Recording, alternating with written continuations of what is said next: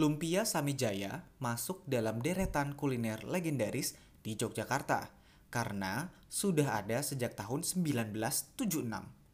Perintisnya adalah Nurseto yang kini telah dikelola oleh generasi keduanya. Lumpia ini pertama kali dijajakan di depan toko Samijaya di samping Hotel Mutiara. Oleh sebab itu, lumpia ini dikenal sebagai lumpia Samijaya atau lumpia mutiara. Lumpia ini memiliki ukuran standar dengan isian yang sangat padat dan disajikan saat masih hangat bersama cabai rawit dan saus bawang putih khasnya sebagai pelengkap. Kebayang nggak sih sedapnya? Nah, tahukah kamu dari mana sih di Indonesia lumpia berasal? Terus coba tebak, lumpia merupakan campuran budaya apa dan apa ya?